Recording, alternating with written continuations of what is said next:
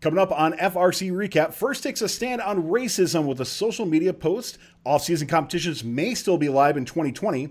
AndyMark is doing some restructuring, and Adam Hurd from 254 joins us to talk operating in the replay era. We'll give our community shout-out of the week and play Take From Fun Trivia, where the current prize is $50. All this coming up on FRC Recap.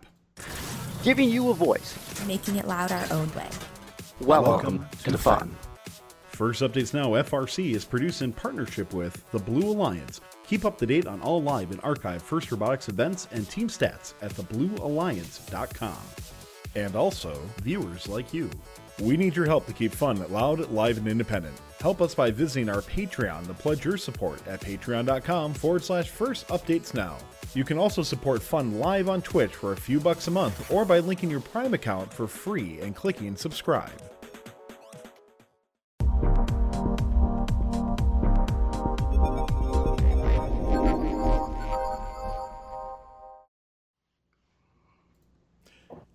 Welcome to FRC Recap, where you get the breakdown and discussions on what's going on in the FRC community. For First Updates Now, I'm Tyler Olds. And I'm Dave Powers. Our guest tonight needs little introduction from his work with Powerhouse Team 973 to his always comical Chief Delphi posts. He's been in the FRC game since 2004. Please help me in welcoming our guest from the tech capital of the world, Adam Hurd. Thanks for having me, guys. Welcome, welcome. Yeah, Adam, delighted to have you on. Lots of stuff to talk about the show. Let's jump in with our headlines. So last week, FIRST posted their social media platforms a statement, and specifically on Instagram a little bit more. You saw the black square image on there with the following statement. We stand against racism and hatred, and we stand together in solidarity with the black community and all those who are feeling hurt right now. We're pausing to make room for other voices to be heard. Together, let's keep building a better future. Black Lives Matter. Something to also note, too, FIRST has postponed the FTC game teaser release in response to this posting as well.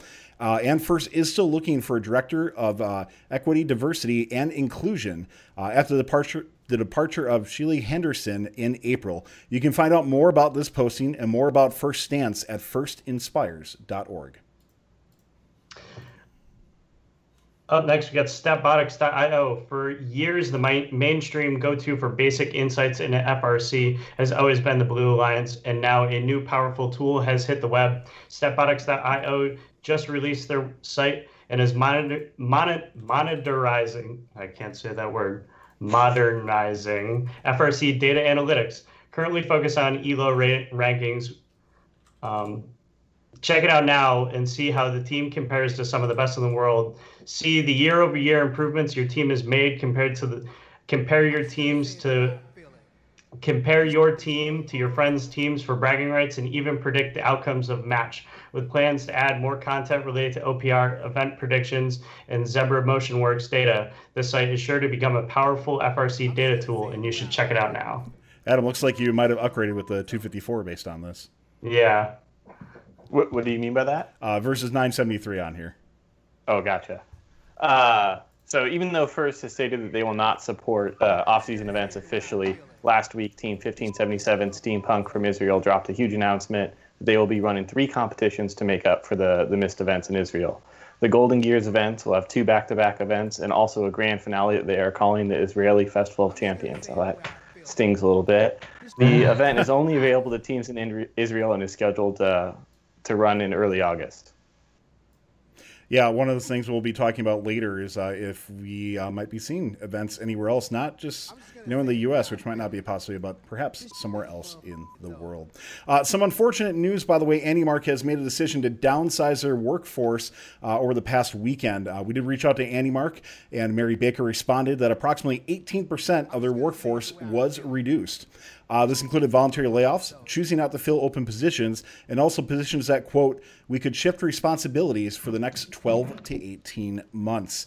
So lots going on with that. Mary does state that AndyMark knows the next, quote, 12 to 16 months won't be easy, but we are committed to our staff and to our customers to make sure AndyMark survives. We are looking at new markets and have received some ideas from our customers. If you're interested in helping support AndyMark, by the way, and you know on Fun, we're really big on helping support the suppliers.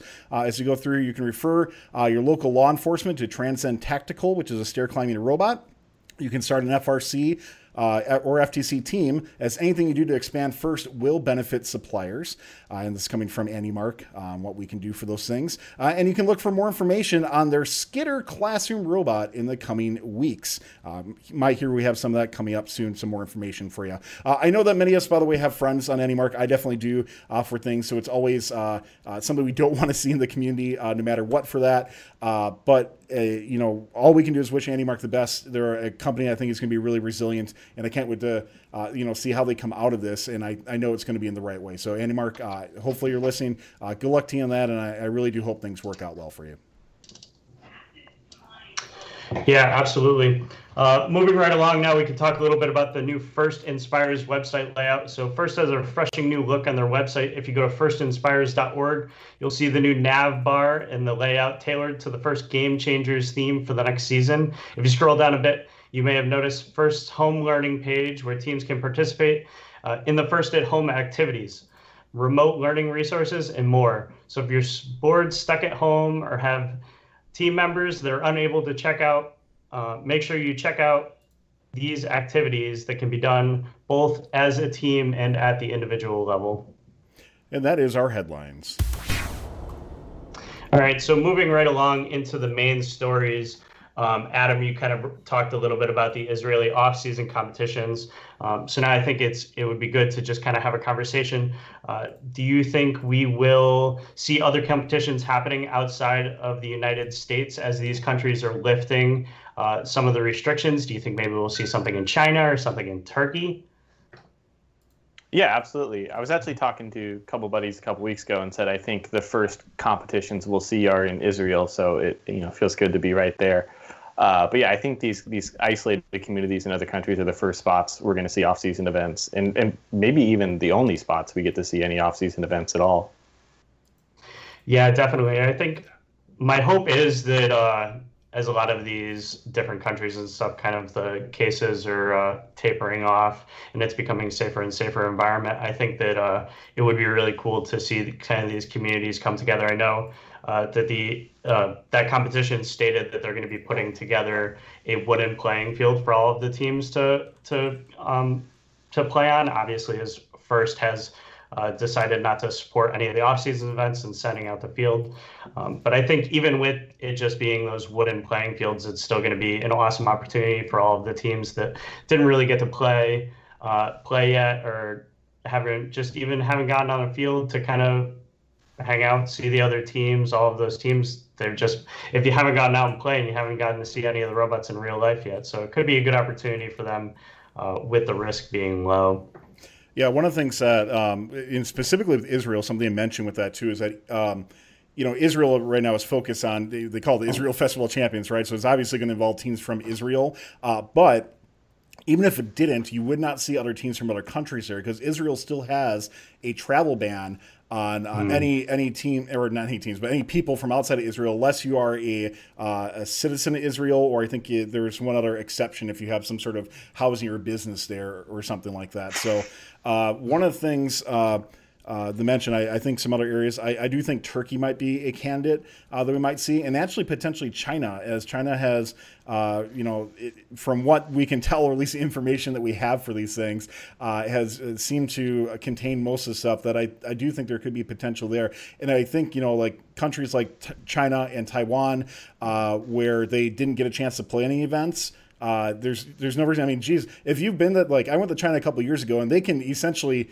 mimic, or they completely copy what robots look like. They can copy the FRC playing field just fine and create new ones through that. Absolutely. So I think really the question comes down to, and Adam, maybe the ask you and follow up, is there any chance we might see events in the States happen this year? For the off season specifically, you're saying? Yes. Oh man, you got to think there's some places farther away from water that'll probably end up doing it, but I don't think it's likely we'll see off seasons in most of the higher density team areas, especially with in theory, spread being a lot worse, you know, as we enter the fall and winter. So it just doesn't seem likely with all the current numbers. Dave, what about you? Do you think it's could it happen? Yeah, so somebody mentioned in the chat, and this was also the kind of thought that I have. So like the whole FMS and the field management system, I think, might be the hard part for a lot of these independent, a lot of these independent competitions. So I'm not exactly mostly a hardware guy over here, so I don't exactly know how the whole field setup works and if you can get an independent system going on that. So I think that might be the limiting factor for a lot of communities if it is safe. I think my brain would kind of want to, if we weren't playing this game again next year, I think it might be a good push to play again. But since we're going to get the opportunity, everybody's going to get to use those robots again next year, kind of deferring and playing, being on the safer side in the United States, since you never really know what could happen in the next 3 or 4 or 6 months. So it might be better to just kind of wait it out and not push the issue by having these unofficial off-season events. Sure. And little shameless plug, if you really are gunning to play some Infinite Recharge, there is the XRC sim, which you can play online multiplayer. Go check that out. It's a lot of fun. We do air it quite frequently on Fun as well. And I'll just wrap up saying, yeah, I do think it's unlikely we'll see any events in the States happen. I do think that if the event happens in Israel as planned, I think it will set an interesting precedent for other areas that might want to copy or run an event. Like, what safety precautions are they taking there? How many people are going to be there? Is everybody wearing masks? You know, and that might not be important in Israel, right? Realize different countries are going to have different ways of approaching something like this. So it will be interesting to see how they tackle it, and then will other areas potentially emulate the same thing as well. So earlier we also talked about the Statbotics.io platform on here, and I really want to bring this up because I want to ask you guys, obviously this is a cool platform. There's a lot of things we can look up in the history of things. I know something that I love to use a lot is insights from the Blue Alliance and what they have, but I want to ask you, Adam, what other types of platforms have you tried out or using, or things you might have in-house on 254 or 973 in the past? So, you know, it's really cool to see this come out, because previously my secret is, you know, whatever obscure scouting thing I wanted to have happen, I would message Rachel Lim on Chief Delphi, ask her to do it, say it has to be done in Google Sheets. She would always reply that she was really busy and see what she might be able to make happen. And then the next day, this like flawless solution with, you know, supporting evidence would be sent back to me. So that was not, you know, something that could really be scaled to a lot of other teams. So it's cool to see more resources like this available for teams to use, you know, especially for the match predictions. I think not enough teams right now, when they're doing their picklist meetings, or maybe it's not picklist, it's just that strategy meeting that night, they're looking at predicted rankings to, you know, make that meeting go a little more efficiently. So having this like democratized match predictions is pretty sweet. But I can't share the 254 secret sauce. There's well, some, you know, cool, we can ask that Pat has done, and I don't know what I'm authorized to talk about, so I'll pass on that. We authorize you to talk about anything here on Fun. That's what we encourage here from an environment standpoint. So, Dave, how about you? Anything on Mechanical Advantage you guys have used, or either in house or through other programs potentially? Oh, you are muted though.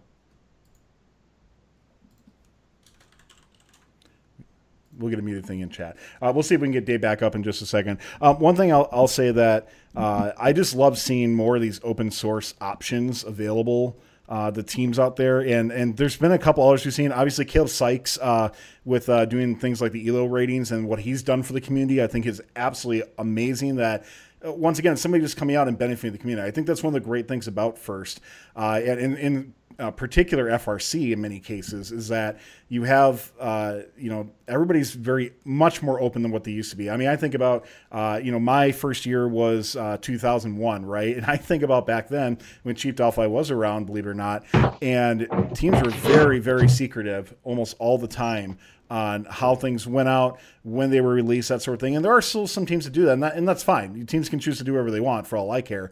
Well, I'm not on a team, so they really can do whatever they want. But, you know, the thing I'll say with that is that it seems like a lot more open things have happened. A great example, Dave, the Open Alliance that you guys have been part of as well, too, has really been spreading the word a lot. Yeah. Can you hear me now? We can, sir. Okay, so yeah, on 6328, we put a lot of effort into the in-house statistics and stuff like that, kind of putting together OPR rankings for matches and stuff like that, and then releasing them.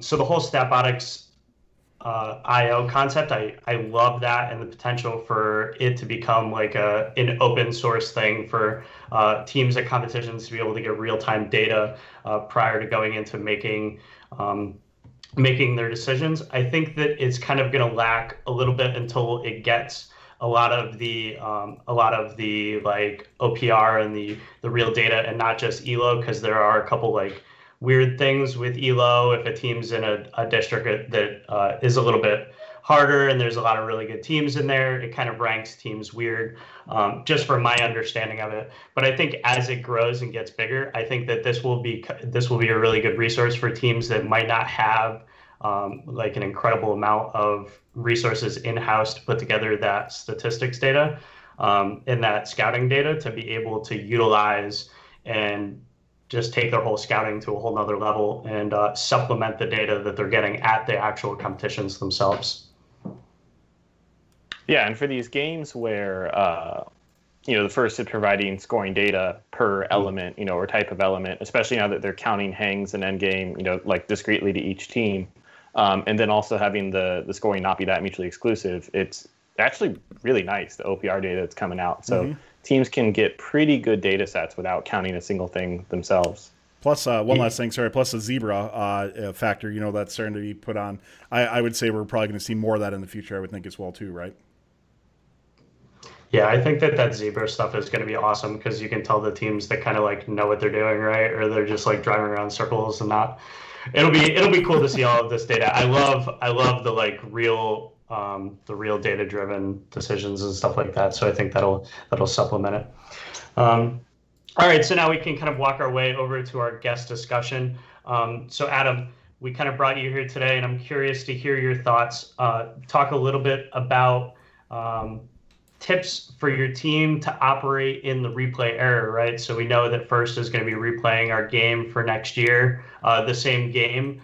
So what do you think will help teams become successful in this day and age of where we're going to be playing the same game? So you get an opportunity to kind of see some stuff already have happened. And what do you think teams can do to kind of take themselves to the next level given this opportunity?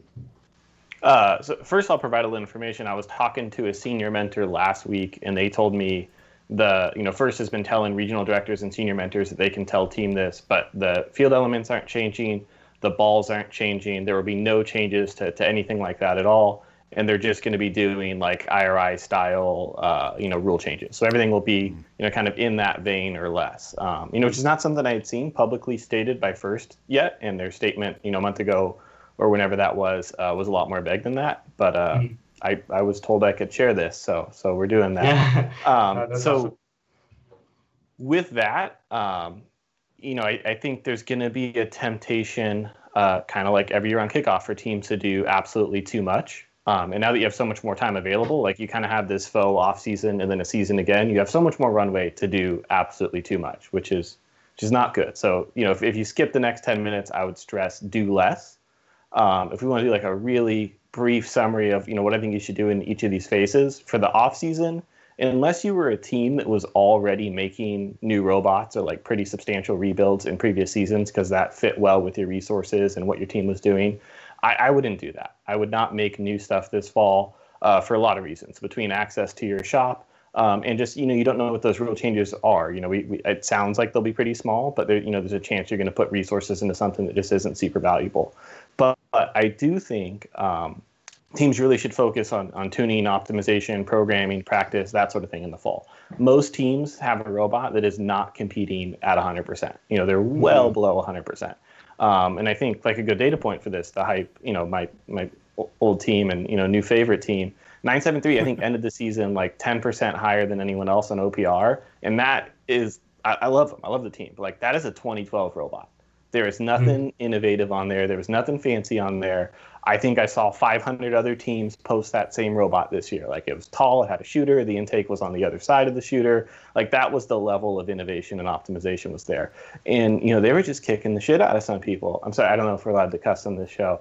We'll call you out in chat. They showed up ready and optimized and tuned. So, you know, most teams are not hitting that level of optimization, and having this fall as like kind of a low pressure time to just go in there and practice, and then have the programmers come in another day and fix stuff and that sort of thing, I think is a great time to improve those skills. To jump ahead to season, I think, you know, teams are going to be tempted to do too much. They're going to feel like they have to do a rebuild to be competitive because everyone's going to use this time and be super better and all that. And that's probably not going to happen. So if you're going to rebuild, which I don't think most teams should do, I would avoid trying to copy, you know, those top 5 and 10 flashy teams. I would avoid going low if you're currently tall. I would avoid adding a turret. I would avoid adding a buddy climb, that sort of thing. If you're really, really keen on rebuilding, I think there's three architectures I really like. So, you know, one, that 973-1 is great. Like, I mean, just about any team can make that. And there's gradients on how complicated you want to make it. You know, 973 was shooting from pretty far. You can make that same robot and just shoot from 4 feet away and, you know, easily make limbs at most events if you're ready. If you absolutely have to go short, which I don't think most teams should do, Dave on 6328 here, I love that robot. It's kind of like, you know, you took 2056, 2016 and just, you know, made the tweaks necessary to play this year. Super simple, doesn't have any extra features. That's a great one. And then one we didn't get to see play, unfortunately, and they released this, like, absolutely disgusting and embarrassing reveal video, probably the worst reveal video of all time.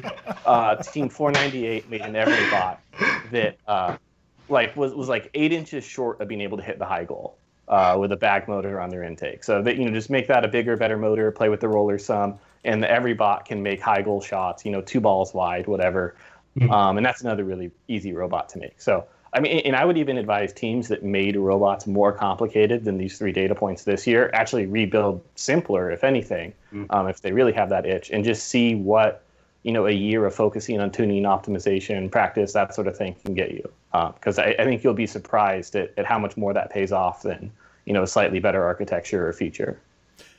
Question from chat. Let's see if we can take here. Adam from NLS and GRN says, how do you keep mechanical team happy with just practice, optimization, and programming?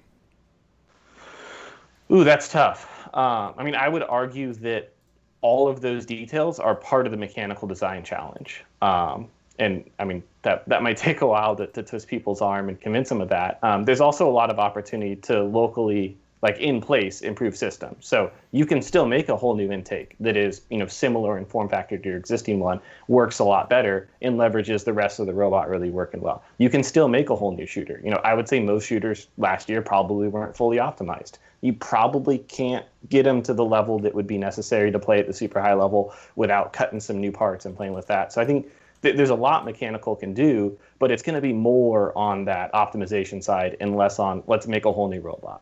But like to skill in FIRST, I think it's overhyped how much having the right architecture is for most teams. You know, you get to that last like top 5 teams, you know, there's some real magic they pull off. But, you know, most really competitive teams, half of FIRST draws that robot on the whiteboard day one.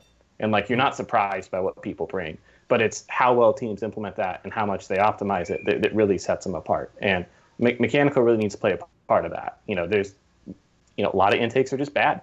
And it's a mechanical problem. Software and practice won't make it better. There's things mechanical has to do to improve it. So, Dave, on your end, you know, piggybacking off of Adam, what are you going to take in regards to mechanical advantage moving forward in regards to how you're going to operate in the replay era? Yeah, so pretty much exactly what Adam said in terms of, like, it does. I don't think it makes sense for a lot of these teams to be rebuilding and trying to, like, build that, like, top 1%, 2% robot. It just kind of makes more sense for teams to sit down and utilize this time being like, okay, the build season's technically, like, I don't even know how long it is now, but if we are given that time from the beginning, yeah, infinite, it makes sense to, like, build to a certain point and say, okay, this is it. Now let's put in the effort to make the incremental upgrades to each subsystem that is going to take those teams that do it so well that, like, you got to think of the teams that go out every single year and they just like stomp everybody, right? It's not because they're building anything. Like, sure, the robots are probably a little bit more complicated, but they're not vastly superior in terms of like mechanical design. It's just their optimization of every system. Like, so I'll take 2168 for an example. They have, so I see them every year. They kind of always design something that's a little bit weird, but then they just keep iterating on it every single year. Actually, 195 is probably a better example of that, where every year they build something that's insane. I talk to Bailey Call all the time, and I'm like, dude, what are you doing? And then they just like, they make it work. And they're a perfect example of utilizing the extra time that they're given to just continually make upgrades, work on the control stuff, which I think a lot of teams don't give enough effort into. Like, it's one thing to have a robot program to work well, but there's a lot of like controls, tips and tricks that teams can do to kind of optimize how everything's put together, how the robot works, how you automate processes that'll take small things that you might, the drivers might make mistakes during the match. Can you put in a control system that will alleviate that issue? I think if teams focus on doing that over the course of the next, like, however long until the competitions roll around, I think that's a better use of their time. And it kind of kills me, the whole like, what's the mechanical team gonna do? It's like, oh yeah, you built the best robot in the world, so the mechanical team can just like hang out and do nothing. Like, I'm sure you can figure out some upgrades to make to the robot. But yeah, I think Adam hit the nail on the head. Yes, I got two thoughts based on what David was saying there. Sure. And one, I'm a huge 195 fanboy, and I think they're a great example to look at here. Because, if you didn't know, like, if you looked at isolated parts of a 195 robot and didn't know they were 195, a panel of FRC experts might say, like, that system actually looks pretty bad. And it's like, okay, like, their 27 intake used 4-inch wheels. I have no idea why. Probably made sense. That robot was killer. Like, they have all these little things that are just kind of weird that, people that are maybe more focused on the mechanical side might say, like, that's wrong. We need to make a better system. But 195 is, like, absolutely right with how they're doing it. They get this, like, pretty good mechanical robot and then just optimize it to all heck, and then are a lot better than a lot of teams that have, in theory, maybe a much higher sense of mechanical excellence, but then don't compete all that well. And then to expand on what optimization means, like, I think most teams have not gone to an event and been absolutely ready. Like, played 15 matches on the practice day. Their drivers, their pit crew, everyone knows exactly what to do. No one's ever uncomfortable. No one ever feels rushed. Like, they just look ready. Like, that is, when you're scouting and you see a team that just, like, looks like they know what they're doing, that's what that is usually. Like, that usually isn't just some driver that's crazy good and, like, there wasn't preparation that went into that. Like, people hit that level of performance because all the details are done, and they've done it a whole bunch of times at home, and they're just ready to do it. And that extends past the drivers. It's a huge thing to keep a robot running for the whole event, and having a well-tuned pit crew, which you can usually get from maintaining the robot at home, to make sure it's always ready for that next match is a big difference maker. Take one more question and we'll spend about a minute on it because we do have to move on. But from I&I Spade 65 in chat says, how do you integrate rookie members into a team and keep them interesting if there are no major design changes with the game being played? I just want to say, like, do they know any better, I guess? Like, I don't know. How do you guys approach that? That's a great question. We've never approached that before. I think if that rookie member was joining on a team that already had a pretty good sense of competitive excellence, it would just be a non-issue, because that team already has a culture that, designing and making that robot in the first 4 or 5 weeks is not what the team is. That is one aspect of many things the team is doing. And, like, sure, it might be a bummer that you're not making a new robot that year. I highly doubt any, healthy team that's organized well is going to have a bad educational experience this next season, because there's plenty to focus on and plenty to learn. And that's really going to come from the leadership to send that message right. Absolutely. Yeah, I would agree. I think that just to quickly go off that, I think that this next year will be a really good opportunity for a lot of teams that, if they've been trying to get that, like, student leadership, student-driven structure, like, now you can take a lot of the students that have had the experience of last season and know the robot inside and out, can work with all of those rookie members to kind of give them the experience and walk them through, like, hey, we made this decision. This is the decision we made, and this is how we made it. And it's a really good time for them to just kind of, like, a low a low risk opportunity to get their hands on something that may be a little bit more ambitious than if it was just a regular build season. All right, we're going to move on. By the way, before we do that, we are going to be doing Take From Fun trivia soon for $50. If you're interested in playing, you do need to join the Fun Discord at discord.gg/firstupdates now and join the call-in channel queue. There are only 8 spots in there. We will take one of those people in those 8 spots. You can do that right now. And once we're ready to go, you will be challenging Adam to trivia. So with that said, we want to give our community spotlight here, and we want to give a really big congratulations and big shout out as well too to Adrienne Emerson, who this article was sent over to us. She was named the Greenville Independent School District Robotics top teacher in Texas. Sorry, from GISD, top teacher in Texas from the Air Force Association. So big shout out to her. Just to read a little bit out of this, that Emerson was chosen from a group of well-qualified teachers who have demonstrated exceptional ability to motivate students in the science and mathematics disciplines. The award includes a check for $1,000, a personalized jacket, nice, and a complimentary Civil Air Patrol Aerospace Education membership. So, so big shout out and congratulations to Adrienne for being recognized and for being such a fantastic teacher down in Texas. Really well deserved. All right, we're going to start our Take From Fun trivia in just a little bit. Once again, if you're interested, join the call-in channel queue on Fun Discord. We're going to give that just about a minute before we draw for our caller. Once again, the prize is a $50. It is set as a $50 Amazon gift card. However, if you want something else, that we can make that happen. So once again, call-in channel queue if you're interested in playing, and we'll be drawing for that in just a minute. With that said, just a couple rules as we go through here. If you're not familiar with it, for the trivia, we're going to be asking 5 questions to both the person calling in and to Adam. Adam's going to take off his headphones, actually, during the time, so you can't hear what the questions are. And it is time-based as well, too, for our tiebreaker. So you can't be that person who's trying to search on the internet for the answer. Trust me, we know when that happens. Ocean, are you there? There we go. Awesome. You ready to play Take From Fun trivia? Okay, hold up. I have to mute the stream so that I'm not here. Okay, yes, that's good. Now, you do realize I do see you have FTC on your name, that these are mostly FRC questions. Oh, yeah. I'm probably going to lose. All right. Fair enough. At least he's honest. All right. So with that said, we're going to ask once again that Adam takes off his headphones, and Adam will give you a big wave once we're ready to have you come back on. So we'll say goodbye to Adam as it goes through. And once again, the rules are we're going to have 5 questions for you to answer. If you don't know, you can say pass the first time. We will come back to it. However, if you say pass the second time, that will be the answer we take for that. Once again, this is timed. So our tiebreakers, whoever has the quickest time will win. This is for $50. And is Ocean, is that how you pronounce it?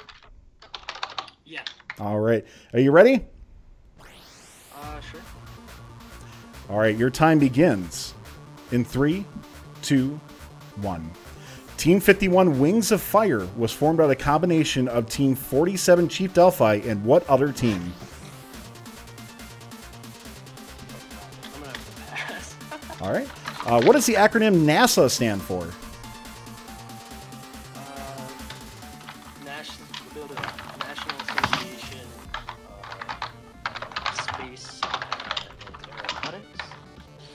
What 4 years did Team 254, the Cheesy Poofs, win Worlds? Let's see. 2019, 2018, 2015, and 2014. Which team has the most amount of championship division wins in FRC history? Look at all these people. 71? What is the name of the rocket that launched astronauts Robert Beninken and Douglas Hurley to the International Space Station? They don't care about you. They just care about Victoria. No, she's been Saturn V. All right, and last one as we come back to you. I don't think Adam realizes his microphone's still on, but Team 51 Wings of Fire was formed out of a combination of Team 47 Chief Delphi and what other team?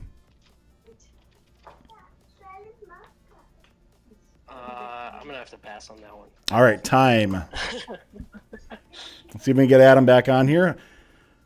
Oh, Ocean, how'd you feel you did? I think I maybe got 0 out of 5. Maybe. Wow. All right. Well, we'll give. We're going to put you on hold here, and we're going to give Adam the same sets of questions. So I'm going to ask Dave, if you don't mind, could you just mute your microphone while you're typing real quick? Thank you, sir. Yeah, no worries. All right. So, Adam, 5 questions. Are you ready?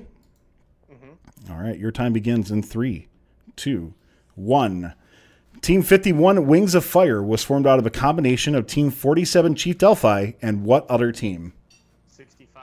Do you need name too? Either one is fine. So. Husky Brigade. Well, see, you know both. All right. All right. What was the acronym NASA stand for? Oh, I might actually get this wrong. National Aeros. I'm going to blow it. I don't know. That's real embarrassing. All right. What 4 years did 254 the Cheesy Poofs win Worlds? 2011, 2014, 2017, 2018. Which team has the most amount of championship division wins in FRC history? Ooh. I think that's 217. What was the name of the rocket that launched astronauts Robert Behnken and Douglas Hurley to the International Space Station? Dragon? Dragon X? And time. All right, let's go through these. Adam, how'd you feel you did? Well, I missed NASA, so that's pretty terrible. All right, we'll bring Ocean back in here, and we'll go through these one at a time. And here we are then. Team 51 Wings of Fire was formed out of a combination of Team 47 Chief Delphi and what other team? Ocean said pass and then pass again. And Adam said 65 Husky Brigade. Husky Brigade is correct. 1-0 for Adam. What does the acronym NASA stand for? Caller Ocean said National Association of Space Aeronautics, and Adam said National Aerospace something. It is the National Aeronautics and Space Administration. 1-0 for Adam. What 4 years did 254 Cheesy Poofs win Worlds? Ocean said 2019, 2018, 2015, 2010, and Adam said 2018, 2017, 2014, 2011. Adam, you passed. You got that one right. That's good to know since you're on the team. That's impressive. I wasn't sure if you get that. So, which FRC 2-0, Adam. Which FRC team has the most amount of championship wins in FRC history? Ocean said 70. You said division. I'm sorry. You're right. It was division. Division. Sorry. Championship division wins. Sorry. Championship division wins. Ocean said 71, and Adam said 217. 217 is correct with that. And what was the name of the rocket that launched astronauts Robert Behnken and Douglas Hurley to the International Space Station?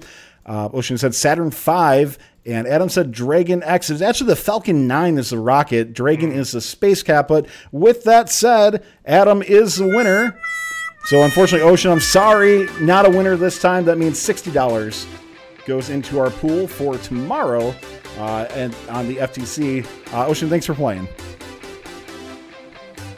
All right, that's going to end up wrapping up our show as we go through. Adam Hurd, once again, thank you so much for being on and giving us your insight on what's going on in the FIRST community. Anything you want to wrap up with before we end the show? No specific thoughts, but thanks so much for having me. It was a good time. Yeah, and David Powers, thanks for being our guest host today. Let us know what's going on with Mechanical Advantage. Nothing. Fingers crossed for Chairman's coming up in a few weeks. But other than that, just living the dream. Absolutely. Well, everybody, with that said, we look forward to seeing you next time on Fun. Talk to you then. Thanks for watching. If you want more fun content, be sure to subscribe and ring the bell to be notified about our latest videos. Thanks to all of our co-executive producers on Patreon and Tier 2 Plus subscribers on Twitch, keeping fun loud, live, and independent.